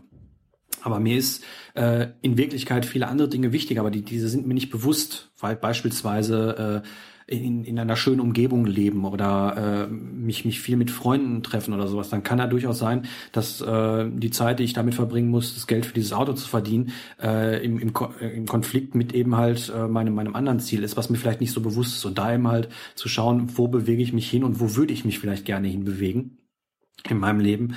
Ähm, das ist eben halt äh, ein wichtiger Punkt, den er jemand hier auch aufwirft. Ja, also was ich an dem Punkt noch interessant finde, ist, dass man das auch, ähm, man kann das so positiv besetzen, man kann das allerdings auch einfach, wenn man das Ganze wertfrei betrachtet, auch negativ sehen. Also wenn jemand jetzt einen egozentrischen Charakter einfach hat und jetzt aber ähm, zwanghaft versucht, irgendwie nett, freundlich, äh, wie auch immer nach außen hin zu wirken, aber von der Grundtendenz her dieser egoistische ähm, Charakter ist, der irgendwie genau. an sich selber denkt, dass das dann definitiv auch eine Spannung auslöst, ähm, auch wenn das so nach allgemeinem Verständnis irgendwie ähm, was Negatives ist. Ähm, dass man einfach auch sieht, okay, dieser Mensch äh, versucht sich da zwanghaft anzupassen, ist aber vom Naturell her noch ähm, da egoistisch fixiert und ähm, dass das ihn auch eine enorme Kraft kostet. Ähm, klar. Also genau, das finde also, ich irgendwie interessant, diesen Gegenpart noch zu haben. Genau, das ist ein sehr, sehr gutes Beispiel gewesen. Ähm, diese ganzen Konflikte ähm, führen eben halt zu Unsicherheit, zu Zweifeln und zu Ängsten, ähm, die eben halt dann auch wieder einen Energieverlust bedeuten können. Und deswegen sollte es, sollte man sich äh, dessen, dessen äh, bewusst werden, wo eben halt äh, meine bewussten und, und vielleicht auch die unbewussten Wege hinführen, um eben halt nicht in diesen Konflikt zu geraten. Ja, also als nächsten Punkt, den er dann angibt, ist einfach die ähm, Ausrichtung seiner Gedanken und äh, Gefühle auf äh, Ziele, die man in seinem Leben hat. Ähm, ja, also das finde ich irgendwie ähm, auch sehr zentral. Genau, es geht hier um die um, um die Entdeckung der eigenen des, des eigenen Charakters und der eigenen Charakterstruktur ähm, und und vielleicht auch wo diese herkommen. Also sprich, wer bin ich eigentlich? Das ist eine sehr, sehr zentrale Frage und die ist auch mit Sicherheit sehr, sehr schwer für jeden Einzelnen zu beantworten.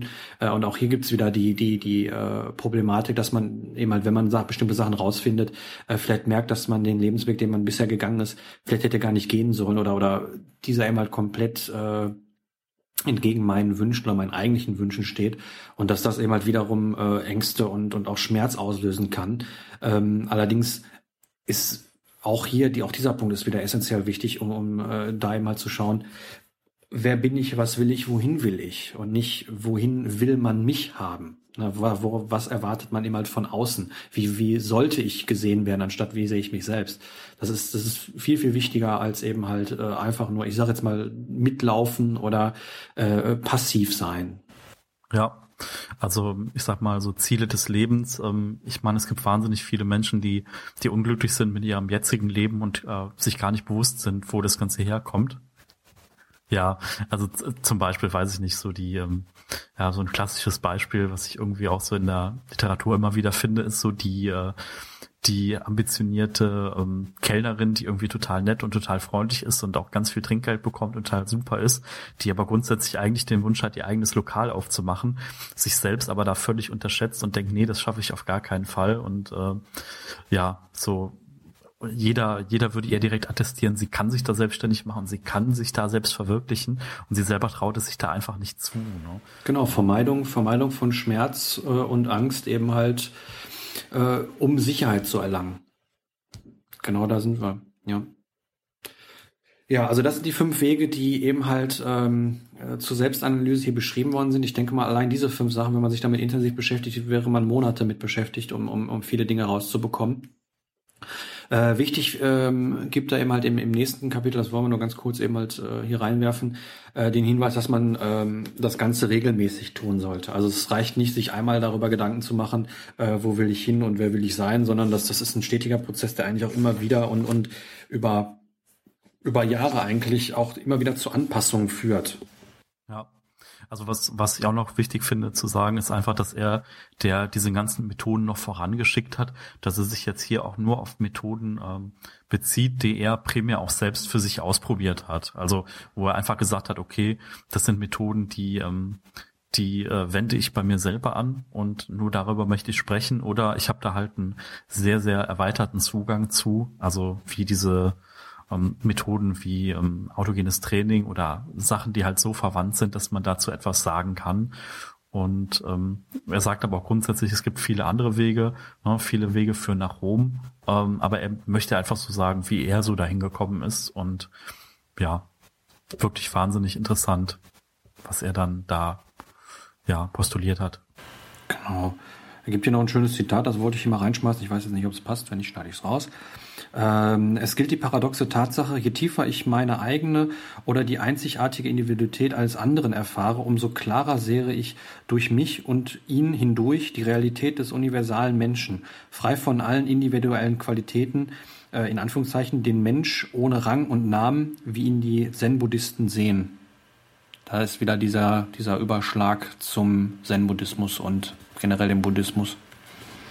Ja, auf jeden Fall. Also dieses, dieses äh, das Wesen, das Wesen der Dinge einfach so erkennen oder Dinge so sehen, wie sie in der Wirklichkeit sind, ohne diesen Filter ist so. Genau, nicht, nicht nur die Dinge, auch sich selbst vor allen Dingen. Das ja. ist ganz, ganz, ganz, ganz wichtig. Und darum geht's ja im Endeffekt auch, ähm, um das rauszubekommen. Genau, also das ist das ist ja auch der zentrale Punkt zu dieses äh, dieses zweiten Buches, dass er einfach da tiefer auch den auf den Mensch als solches angeht, während er in dem vom Haben zum Sein eher auch so ein bisschen darauf eingeht, wie sich eine Gesellschaft auch ändern muss, ähm, ist halt hier so ganz stark, ähm, was man selbst machen kann, um sich da in der Form zu weiterzuentwickeln. Ich schlage vor, ähm, das fünfte Kapitel ähm, Gründe für die Entwicklung der Orientierung am Haben ähm, hier jetzt auszulassen. Aus dem einfachen Grund, weil das eben halt für also es ist so ein, so ein, so ein theoretischer Hintergrund, äh, warum sich eben halt unsere Gesellschaft zum Haben äh, entwickelt hat. Ähm, da kann man jetzt nicht sonderlich viel rausziehen, was, was so an Handlungen nach sich zieht, beziehungsweise weitere Selbsterkenntnis. Aber ähm, es ist durchaus ein äh, sehr, sehr sinnvolles, sehr, sehr sinnvolle Lektüre, möchte ich behaupten.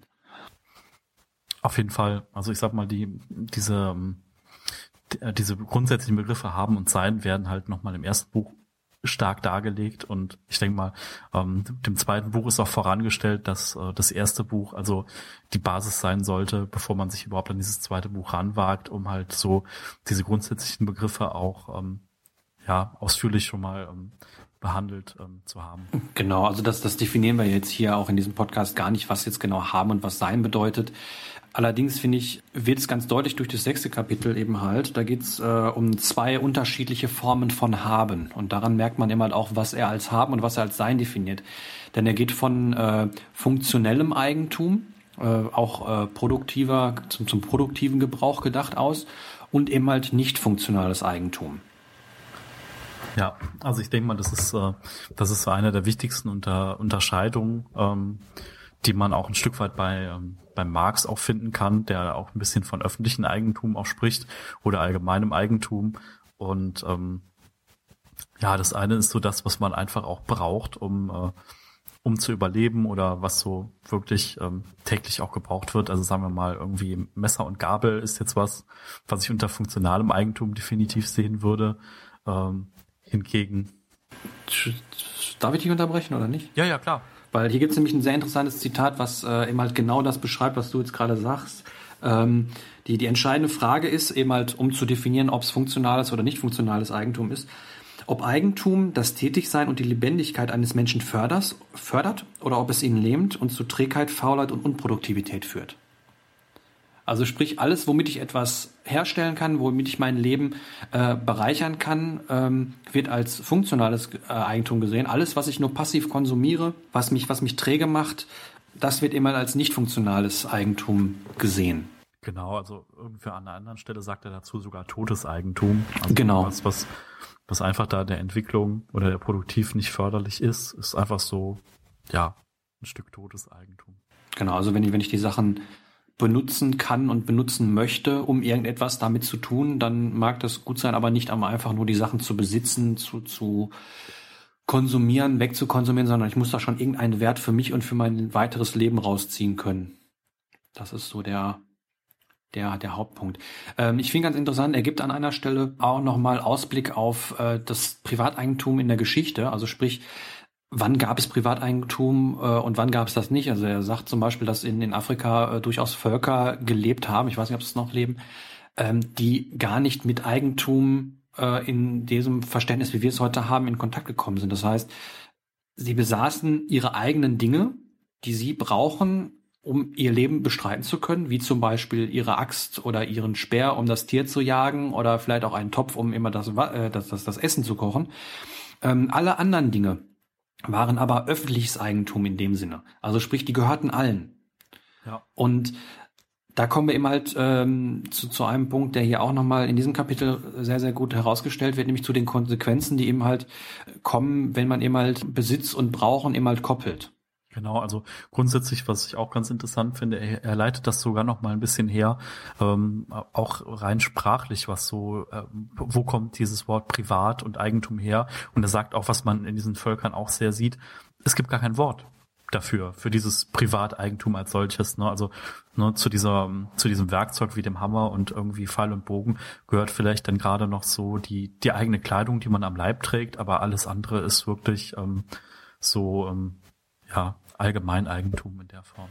Ja, und gerade so in letzter Zeit, auch durch die Entwicklung des Internets, so wie es beziehungsweise das Web 2.0, wie man es ja ganz gerne mittlerweile nennt, äh, kommen wir an einen Punkt, der eben halt auch äh, in diesen Bereich wieder reingeht, nämlich das Collective Consumption, beziehungsweise Leihen statt Besitzen oder das Verleihen. Da gibt's mittlerweile immer mehr ähm, Projekte, die das Ganze fördern beziehungsweise ver versuchen wieder in unsere Gesellschaft zu integrieren, weil wenn ich heute ein Loch in der Wand haben will, dann gehe ich in den Laden und kaufe mir einen Bohrer, anstatt mir den Bohrer nur zu leihen, weil ich den vielleicht für sonst nichts brauche. Ich meine, ich glaube, es gibt mal irgendwie, gab mal irgendwie so eine, so eine lustige Studie, glaube ich nicht, aber so ein lustiges Zitat, sage ich mal, wo, wo gesagt worden ist, einen normalen Bohrer braucht man in einem Leben irgendwie für 24 Minuten. Äh, trotzdem kauft man sich halt diesen Bohrer, weil man ja den eben halt ja besitzen möchte, weil man den könnte man ja auch irgendwann mal gebrauchen, was irgendwie nicht der Fall ist oder dann ist er kaputt oder es fehlen irgendwelche Aufsätze oder sonst was. Und da geht er eben halt rein, indem er sagt, okay, ich brauche Dinge, die für mein, für, für mein Leben und für meine Weiterentwicklung wichtig sind, aber ich brauche nichts, was eben halt äh, für mein Leben nicht funktional ist, was mich nicht eben halt äh, weiterbringt. Ja, also ich sag mal, das ist halt einfach auch was, was man so als Konzept ähm, im Minimalismus so sehen kann. Ne? Also wie, wie treffe ich einfach die Entscheidung für mich? Äh, brauche ich das jetzt wirklich oder brauche ich das nicht? Ähm, kann man einfach auch mal schauen, welche der zwei Kategorien fällt halt das, was ich da gerade kaufen will. Also ähm, ja, so finde ich sehr, sehr existenziell. Also bei mir ist zum Beispiel der Punkt, dass ich halt viele Bücher äh, momentan noch selbst kaufe und die dann, ich sag mal, entweder gebraucht weiterverkaufe, verschenke, weggebe. Und da ist so einfach, ähm, muss ich dieses Buch wirklich besitzen. Ähm, das ist so ähnlich wie bei der Musik, die ich ja irgendwie als Privateigentum in der Form abgeschafft habe, sondern einen Obolus dafür bezahle, dass ich die aus einer Wolke heraus nutzen kann. So ist es, denke ich, der nächste Schritt bei mir, dass ich dann ähm, auf so ein Büchereikonzept gehe oder einfach auch mal schaue, ähm, meine Nachbarin hat mich da zuletzt drauf gebracht, einfach auch untereinander tauschen. Also mit dir, Daniel, habe ich das ja auch schon mal gemacht, so nach dem Motto, hast du die drei Bücher schon gelesen oder ist das für dich interessant, dass wir einfach Bücher getauscht haben? Ne? Du gibst mir deine, ich gebe dir meine und äh, ja, dann müssen wir die nicht mehr anschaffen und wenn wir dann alle gelesen haben, dann können wir sie jemand anders geben. Ähm, ja, ist, denke ich, eine ganz gute Einteilung auch. Die Voraussetzungen, äh, um das überhaupt so zu machen, sind immer diese Kontakte zu haben oder zu pflegen. Und gerade in Großstädten äh, ist ja häufig so, dass man äh, schon gar nicht mehr weiß, wer mit einem in seinem Haus lebt, beziehungsweise diese ganzen nachbarschaftlichen, äh, und damit meine ich jetzt nicht nur das Haus, sondern vielleicht auch die Straße oder den, den, den Wohnort, in dem man lebt, äh, dass man die Menschen gar nicht mehr kennt oder gar keinen gar keinen Zugang mehr dazu hat, weil man die ganze Zeit arbeiten ist äh, und, und danach äh, sich nicht mehr um äh, gesellschaftliches Leben als solches kümmert oder zumindest nicht so häufig, wie man es vielleicht äh, machen sollte, um ihm halt äh, solche Dinge auch nutzen zu können. Und ich glaube, das ist ein Punkt, wo wir hin müssen. Dadurch, durch das, durch das Internet haben wir immer halt diese, diese Möglichkeit äh, wieder bekommen, mit Menschen in Kontakt zu treten, die dann aber auch genauso ticken. Wie zum Beispiel solche Seite wie Foodsharing, wo ich eben halt, äh, wenn ich etwas über habe und nicht mehr verbrauchen kann, es dort anbieten kann und äh, dass es dann bei mir abgeholt wird. So kommt man dann wieder in Kontakt. Und das Ganze geht dann noch weiter halt hinaus. Ob es Carsharing ist oder ob es äh, wie gesagt, die Werkzeuge sind, die man vielleicht äh, untereinander tauschen kann oder auch nur das Salz, was man sich vom Nachbarn leiht. Ja, also was ich auch wichtig finde, was man da nochmal zur Diskussion stellen kann, ist einfach auch, ähm, inwiefern dieses funktionale Eigentum jetzt ähm, radikal zu definieren ist. Also sagen wir mal in dieser, in dieser ähm, ja, in dieser Jäger- und Sammlergesellschaft, wo man dann wirklich sagt, okay, es ist halt nur das, was du zum Jagen brauchst und was du am, äh, am Leib irgendwie hast. Aber ich sag mal, auf mich jetzt bezogen, ähm, würde ich schon sagen, dass so Sachen wie, weiß ich nicht, freier Zugang zum Internet oder so Geschichten, ähm, dass das äh, Sachen sind, die ähm, ich auch zu funktionalem Eigentum mitzählen würde. Natürlich. Ähm, weil man das halt in jeder Gesellschaft auch nochmal neu definieren muss. Also ähm, das in Bezug auch auf Minimalismus, ne, ähm, in allen Ehren, alle Leute, die mit 50 Sachen auskommen, ähm, aber wenn ich das für mich anders sehe, was funktionell für mich ist oder meiner Weiterentwicklung förderlich ist, also sagen wir mal, man äh, nutzt jetzt so Methoden wie Yoga zur Weiterentwicklung, dann klar, braucht man wahrscheinlich eventuell auch so eine Yogamatte oder eine gewisse Trainingskleidung und das würde ich dann nicht als verschwenderisch ansehen oder als äh, Todeseigentum, wenn es so der Eigenentwicklung dienlich ist. Genau. Also Ich wollte dich nicht unterbrechen. Ich wollte Nee, mal also, so. also das war so grundsätzlich so der, der, der Kernpunkt, dass man das also nochmal neu definieren kann und dass es halt auch unterschiedlich ist, was der eine als funktional sieht, muss der andere nicht so sehen. Und ähm, ich denke mal, ähm, dass man da auch ganz gut in eine Diskussion reinkommen kann, wo ist da die Grenze. Ähm, ja, finde find ich an der Stelle nochmal ganz wichtig. Das ist so auf den, ähm, auf, das, auf den Kontext der jetzigen Gesellschaft oder auch des eigenen Lebensumfeldes, dass man das so ein bisschen beziehen kann. Genau, und das ist heute so ein bisschen diese Konsequenzen, die ich gerade ansprechen wollte. Dann nennt er hier vier. Äh, aber das ist auch das, was, was man äh, im Minimalismus eigentlich vielleicht sogar als Definition schon fast hinschmeißen kann, was man eben halt für Dinge noch behalten sollte und was nicht. Wie gesagt, also seine erste Konsequenz ist eben halt, wenn ich nur habe, was ich brauche, dann werde ich auch damit eben halt tätig sein, beziehungsweise kann ich damit auch nur tätig sein. Wie du gerade sagst, die Yogamatte, die kann ich eben halt benutzen, um mich eben halt weiterzuentwickeln. Wenn ich diese nicht, wenn ich diese aber nicht mehr brauche, brauche ich diese auch nicht mehr vorhalten, damit ich irgendwann einmal wieder Yoga tue, weil dann kann man sie sich zur Not nochmal holen. Ich bin auch äh, kein, kein Freund davon, wenn ich jetzt eine fixe Idee habe, etwas zu tun, sofort alles Mögliche dafür zu kaufen, um dann festzustellen, dass ich es dreimal tue und dann auch nicht mehr mache, sondern das ist so ein, so ein, so ein, so ein Schritt, der man, den man immer weitergeht. Und ähm, bestes Beispiel dafür ist auch zum Beispiel äh, mein Computer. Ich meine, das hat man auch im Blog gesehen und äh, auf Twitter wahrscheinlich auch gelesen. Ich, ich, äh, mein Computer kommt langsam an die Grenze der, der Leistungsfähigkeit. Trotzdem, er funktioniert noch. Und ähm, mal vom ökologischen Standpunkt ganz abgesehen, ich kann damit alles tun, was ich möchte, wenn auch vielleicht nicht mehr so komfortabel, wie ich es möchte. Aber ich habe es noch. Es ist noch in Gebrauch. Es, ist, es riecht mich noch an und es, es führt mich in meinem Leben noch weiter. Warum soll ich dann eben halt etwas Neues kaufen? Warum soll ich mir einen neuen Computer kaufen? Das ist äh, absoluter Quatsch, denn weil das ist auch ein Punkt, solange ich das in Nutzung habe, kann ich mich doch gar nicht darüber, ja, wie soll ich sagen, äh, so, solange ich den Computer in Benutzung habe, so kann ich ja gar nicht drüber nachdenken, mir einen neuen zu kaufen, weil ich den ja benutze. Das ist eine Sache, über die wir vielleicht nicht mehr nachdenken oder die wir in, in unserer Konsumgesellschaft, wie wir sie über die letzten 20, 25 Jahre entwickelt haben, äh, vergessen. Dinge einfach so lange zu verwenden, bis sie eben halt kaputt sind. Und dann eben halt ein neues Ding kaufen, weil das ist immer der vierte Punkt, den er dann hier an, äh, anbringt, dass man vor Verlust keine Angst haben soll. Weil das funktionelle Eigentum, weil es A relativ wenig ist und äh, B auch für uns von, von sehr großem Nutzen ist, ist ganz, ganz schnell wieder zu beschaffen. Wenn mein Computer morgen nicht mehr angeht, kann ich mir übermorgen einen neuen holen, das ist kein Problem. Aber ich muss mir nicht die, die Zeit und äh, meine Gedanken da, daran verschwenden, ob ich den jetzt noch brauche, ob ich den nicht brauche, ob ich mir einen neuen holen soll, ob ich mir keinen neuen holen soll. Für diese Erkenntnis habe ich verdammt lange gebraucht. Aber jetzt ist sie da und seitdem ist auch Ruhe.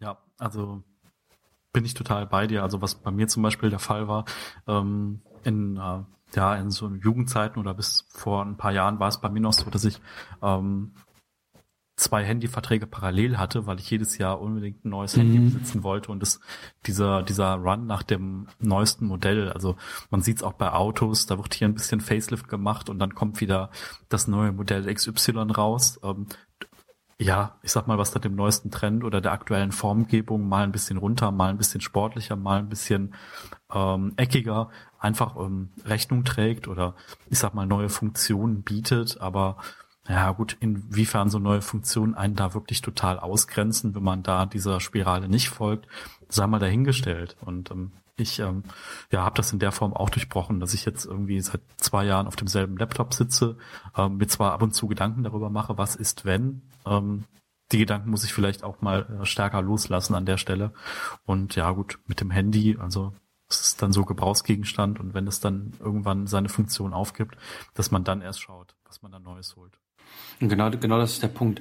Unsere Gesellschaft tickt halt etwas anders. Viele der Gegenstände, die wir benutzen, werden als Statussymbole gehandelt. Ob es der Laptop ist, ob es das Handy ist, ob es das Auto ist, das sind, sind so interessante Dinge, die du gerade angesprochen hast.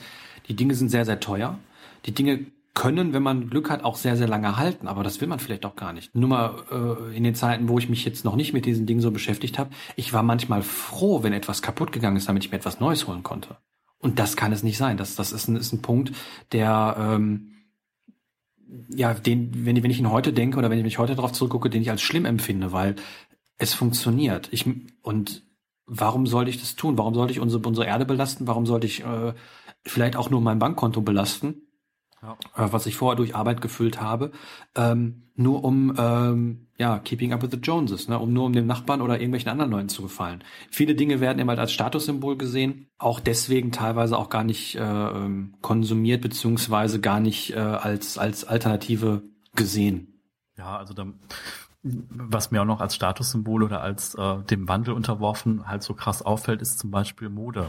Ja. Also Kleidung total. Ähm, wenn ich dann, ähm, ich habe also, was auch so ein Klassiker, ganz früher Klassiker von Minimalismus Lesestoff ist, ist so für mich ähm, Walden. Und in Walden geht's auch irgendwie schon darum, also ne, wir denken mal 120 Jahre zurück, 130 Jahre zurück. Und da wird wirklich auch noch schon angesprochen, so nach dem Motto, ähm, ja, wenn da jemand rumläuft und der hat Flicken auf seinen Kleidern, dass der schon als äh, geringer geschätzt wird und äh, der Autor regt sich da so ein bisschen drüber auf und sagt, äh, was soll denn das? Ne? Also nur weil da ein Flicken drauf ist, macht es den Menschen ja weniger wert. Ne? Ich kenne das noch als Kind, als ich als ich klein war.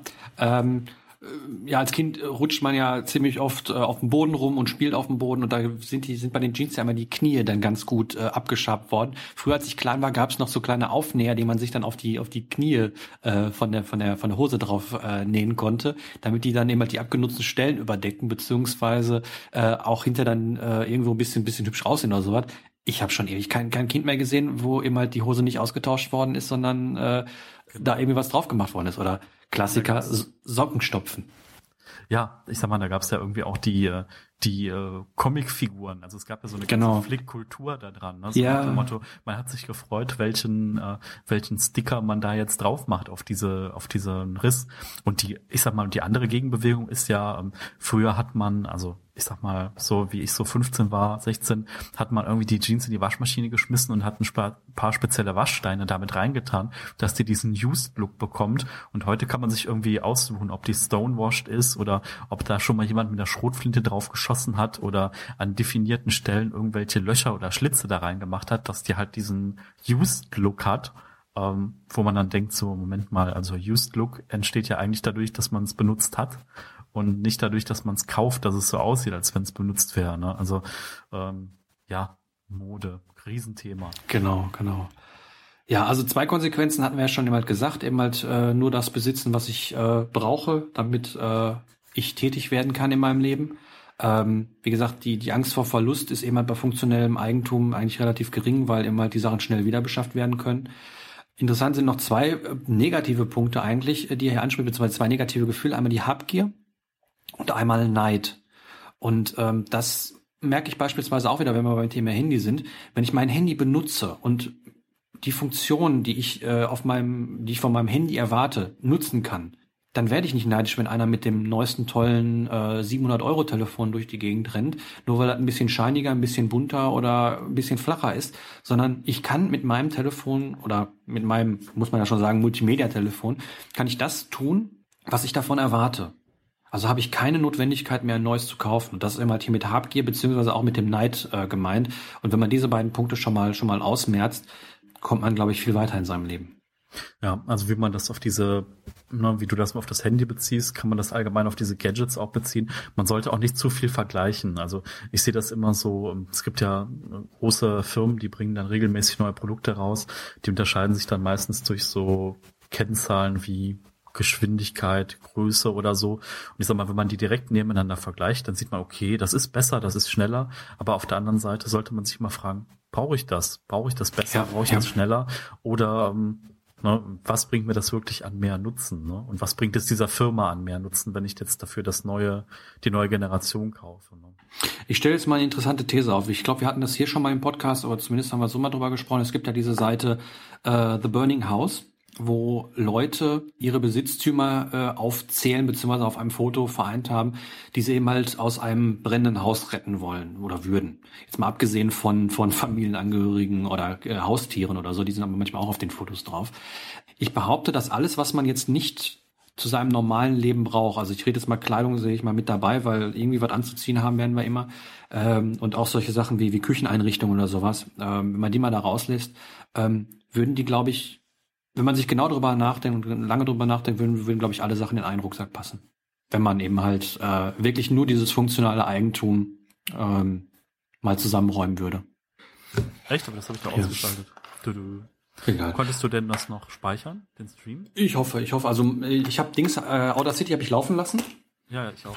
Äh, und das andere äh, habe ich jetzt gerade nochmal schnell kopiert. Also das müsste auf jeden Fall noch da sein. Ist aber auch egal. Ja. Ah. Äh, bis wo war ich noch da? Ich war noch bis Burning Houses, wollte ich erzählen, ne? Ja, richtig. Burning Houses warst du da. Und okay. Nee, also ich meinte, es gibt ja diese Seite theburninghouse.com ist es, glaube ich, wo Leute ihren äh, Besitz eben halt äh, auflisten beziehungsweise auf einem Foto vereinigen, ähm, den sie aus einem brennenden Haus retten würden. Und äh, ich behaupte, dass das eben halt, wenn man das jetzt als funktionales Eigentum sieht, ähm, oder unter dem Gesichtspunkt des funktionalen Eigentums sieht, wenn überhaupt alles in einen Rucksack passt, wenn es nicht sogar noch weniger ist. Ich meine, wäre wahrscheinlich schlimm, dass da irgendwie auch ein Laptop drin wäre. Aber ich sag mal, das ist, das ist halt irgendwie so der, das ist halt so auch zum, zum, äh, ich sag mal, zum Becken für ganz viel geworden. Also für so ah, Fotos, äh, Dokumente, andere Sachen. Ähm, klar, also ich denke mal, dass da halt viel komprimiert ist. Äh, ich selbst kenne die Seite nicht. Ich werfe da gerade einen Blick drauf. Ähm, ja, und es ist so, kann ich gut nachvollziehen, was da zu sehen ist. Ich glaube, die Seite gucke ich mir nochmal im Detail an. Das ist so ein bisschen das, was man früher mit Robinson Crusoe so gesehen hat, so nach dem Motto, na, die zehn Dinge, die du auf eine einsame Insel mitnehmen würdest. Ähm, genau. Interessant, also ist auf jeden Fall ein Blick wert. Sollte man sich mal anschauen. Genau, also ich finde find diese Seite ganz interessant, auch was man dann, wenn man mal so sieht, was andere Leute so retten würden. Ich meine, äh, der Laptop und das Handy ist fast immer dabei, aber das sind halt Dinge für, für unsere heutige Zeit, die ja essentiell sind oder oder zumindest äh, vielen von uns äh, ja oder viele von uns am, am sozialen Leben auch teilhaben lassen. Also das das hat sich ja äh, durch dieses ganze Social Web Gedöns Web 2.0 äh, auch auch sehr verschoben. Und deshalb ist es auch nicht mehr verwunderlich, wenn da ein Telefon äh, bei ist oder, oder ein Laptop. Aber interessant sind die anderen Dinge, die man dann so mitschleppt und äh, was das so ist. Und da sieht man, wenn man jetzt diese Fotos anguckt, man braucht verdammt wenig. Ja, so langsam kommen wir dann im Buch auch zum Ende, ähm, äh, beziehungsweise so in den zu den zu den zu den letzten äh, Schlussfolgerungen, die, die es da gab. Ein interessant fand ich noch, dass äh, es eine Aussage, die Freud jetzt nicht wortgetreu, aber mal getroffen hat und die irgendwie komplett äh, in der Gesellschaft nicht aufgenommen worden ist, neben seinen ganzen sexuellen Theorien, die er da rausgesprüht hat und die, die so komplett aufgestoßen sind in der Gesellschaft. Äh, und zwar hat äh, Freud eben halt gesagt, dass ein Mensch, äh, der sich ausschließlich mit Haben und Besitz beschäftigt, äh, neurotisch sei und äh, neurotisch meint er eben halt, dass er ein psychisch kranker Mensch wäre. Ähm, Fromm schwächt das noch ein bisschen ab, dass er mal sagt, okay, es ist keine gesunde Orientierung, aber ähm, diese Definition von Freud finde ich schon sehr, sehr interessant. Ja, also was dazu auch nochmal total passt, ist äh, das Zitat, was du eben auch gebracht hast, einfach, äh, ne, also jemand, der irgendwie in einer Krankengesellschaft lebt, dass er die dann irgendwie auch als das, äh, als allgemein richtig akzeptiert, weil es halt jeder so macht. Ne? Ja, man sieht's halt nicht. Man, man fühlt sich selber als krank, wenn man nicht so ist. Ich meine, das merken wir ja äh, tagtäglich, wenn wir erzählen, wir besitzen kaum noch Dinge, beziehungsweise ähm, geben unsere Sachen weg und äh, sind froh, dass die Sachen weg sind. Dann erntet man ja oft Unglauben, beziehungsweise wird so ein bisschen komisch angeguckt von der Seite. Und ähm, ja, das mag vielleicht auch der Punkt sein. Wobei haben wir auch gerade darüber gesprochen, Besitz oder Privatbesitz ist gar nicht so alt. Ja, das stimmt. Also mir fällt das immer in Bezug auf Mode äh, auf, wenn ich irgendwie im Büro dann sage, oh, was hast du denn da für ein Poloshirt an? Und dann entdecke ich irgendwie so, ah, das ist ja eine total hippe Marke und ich habe davon noch nie was gehört und ich sag mal, ich krieg zwar einiges mit, aber ja, wenn ich dann sehe, was sowas dann auch kostet, dann pff, na, aber jeder hat so seinen Lieblingskleidungsstil und äh, ne, wenn so ein paar spezielle Teile dabei sind, dann pff, vollkommen okay, ne? Aber manchmal ist es dann schon lustig so, wenn dann irgendwie da eine Gruppe von fünf Leuten, von denen halt vier sagen, ja, total super und ne, wissen halt genau, wie das so im Kontext zu sitzen ist und ich sag dann so, aha, kenne ich nicht und äh, das erntet Unverständnis. Das, das geht bei Musik und bei Fernsehen so. Man kann mir sagen, wenn man, wenn man mir erzählt, ah, hast du die Werbung gesehen? Nee. Ja, Werbung? Genau, oder bei, genau. Oder bei Fußball ist bei mir auch so. So äh, Trainer XY wurde entlassen, was sagst du denn dazu? Ja, ja, genau, genau. Also meistens sage ich dann, war der nicht mal da und da, was dann eher so zu Gelächter führt und äh, hm. naja. genau. Als abschließendes äh, Zitat noch von von diesem kleinen äh, Abschnitt, bevor wir zum zum letzten Punkt eben halt kommen. Und zwar ist es auch nochmal so eine Art Zusammenfassung von dem, was wir gerade alles so gesagt haben. Und zwar schreibt hier Fromm auf Seite 145 in der Mitte, äh, je mehr ein Mensch sich am Haben orientiert, umso weniger anziehend wird es für ihn, eigene Anstrengungen zu unternehmen. Orientierung am Haben und innere Faulheit bilden, aus, äh, bilden schließlich einen Zirkel, bei dem das eine das andere jeweils verstärkt. Also da zeigt er nochmal kurz die Gefahren auf, die das Haben eben halt beinhalten kann. Da sind wir auch schon beim letzten äh, Kapitel gelandet. Schon. Ich glaube, das ist die längste Podcast-Folge, die wir bis jetzt hier aufgenommen haben. Der Weg äh, vom Haben eben halt zum Sein. Da gibt er so ein paar Erfahrungen wieder, was, ähm, was ihm aufgefallen ist und was eben halt auch so ein paar Punkte sind, äh, die man noch angehen kann, beziehungsweise die man dann angehen wird, wenn man mit der Selbsterfahrung äh, so weit ist, dass man auch Sachen Veränderungen, ver Sachen verändern möchte. Ja, sagt er eben halt, es geht, geht da eben halt darum loszulassen, woran man festhält. Ich meine, das haben wir alle festgestellt, wenn wir eben halt unsere, unsere Besitztümer abgeben, dass es nicht immer nur einfach ist, äh, die Sachen abzugeben und zu verkaufen oder vielleicht sogar in den Müll zu schmeißen, sondern dass da sehr, sehr viele innere Widerstände sind. Und äh, das gilt nicht nur für Gegenstände äh, aller Art, sondern eben auch für, für seine äh, innere Haltung, für vertraute Gedanken, vielleicht auch dem eigenen Statussymbol oder eigenen Ge Phrasen, die man immer denkt oder auch immer sagt. Also eigentlich um, um alles. Es geht darum, im Endeffekt alles in Frage zu stellen, was so, was, was man sich bisher angesammelt hat und, und zu prüfen, ob es eben halt auch für, für seine Veränderung, die man anstrebt, durch, durch die Selbsterkenntnis und, und Selbsterfahrung, die man äh, zuvor vielleicht begonnen hat, ja, zu prüfen, ist das noch richtig für mich oder ist es nicht mehr richtig für mich? Und da kann nichts, nichts ausgeschlossen werden, sondern äh, sollte man alles irgendwie mitprüfen.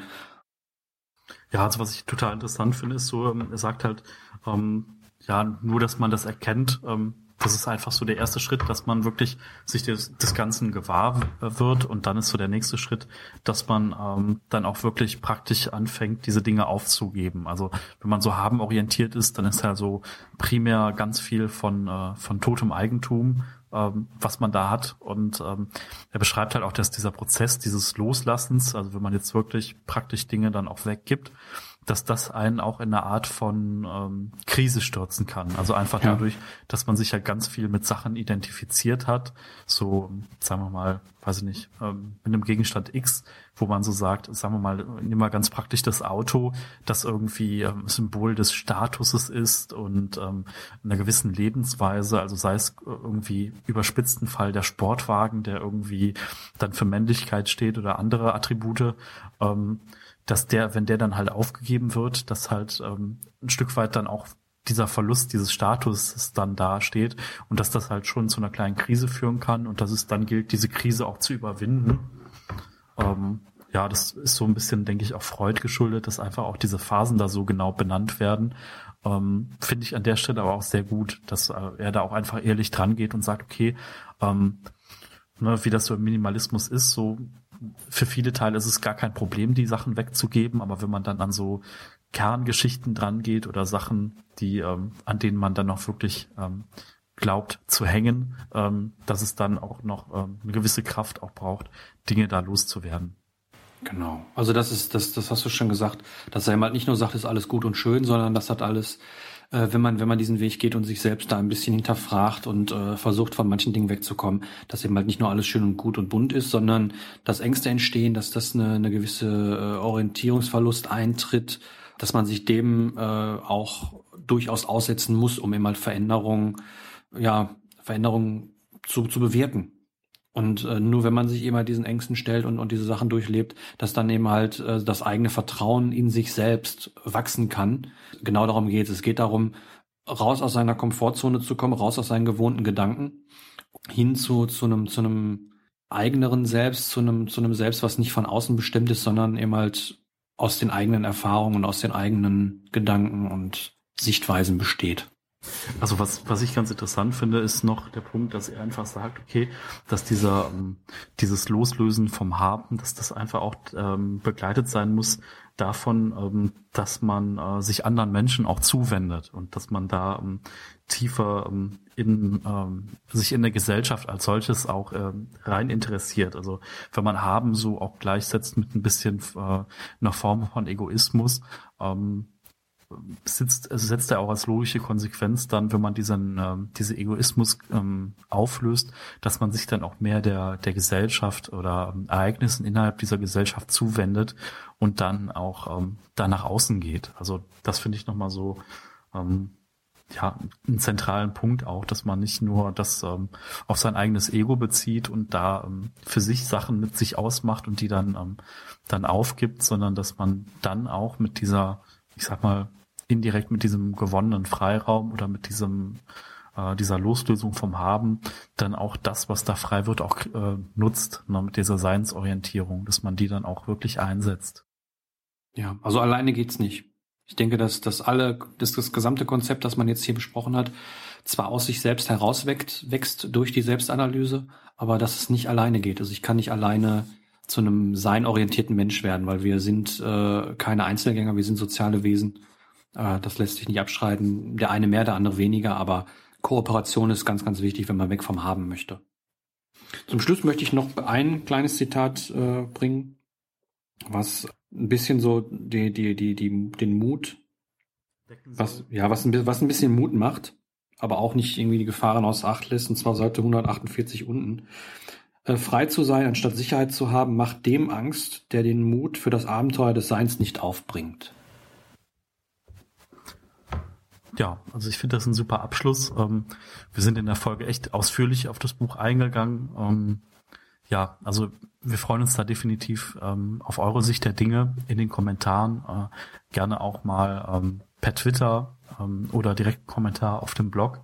Und ähm, ja, würden uns freuen, wenn wir da einfach in eine Diskussion reinkommen. Äh, wie fandet ihr jetzt auch den Podcast als solches? War der euch zu lang oder war der zu detailliert oder hättet ihr gerne von dem Punkt noch ein bisschen tiefer was gehört? Ähm, ja, lasst es uns wissen. Also wir sind angewiesen auf euer Feedback und freuen uns da wahnsinnig drauf. Genau. Und ich hoffe, wir haben nicht so viel Quatsch erzählt. genau, das war so, wir waren stets bemüht. Genau, genau, genau. Nach bestem Wissen und Gewissen. Genau.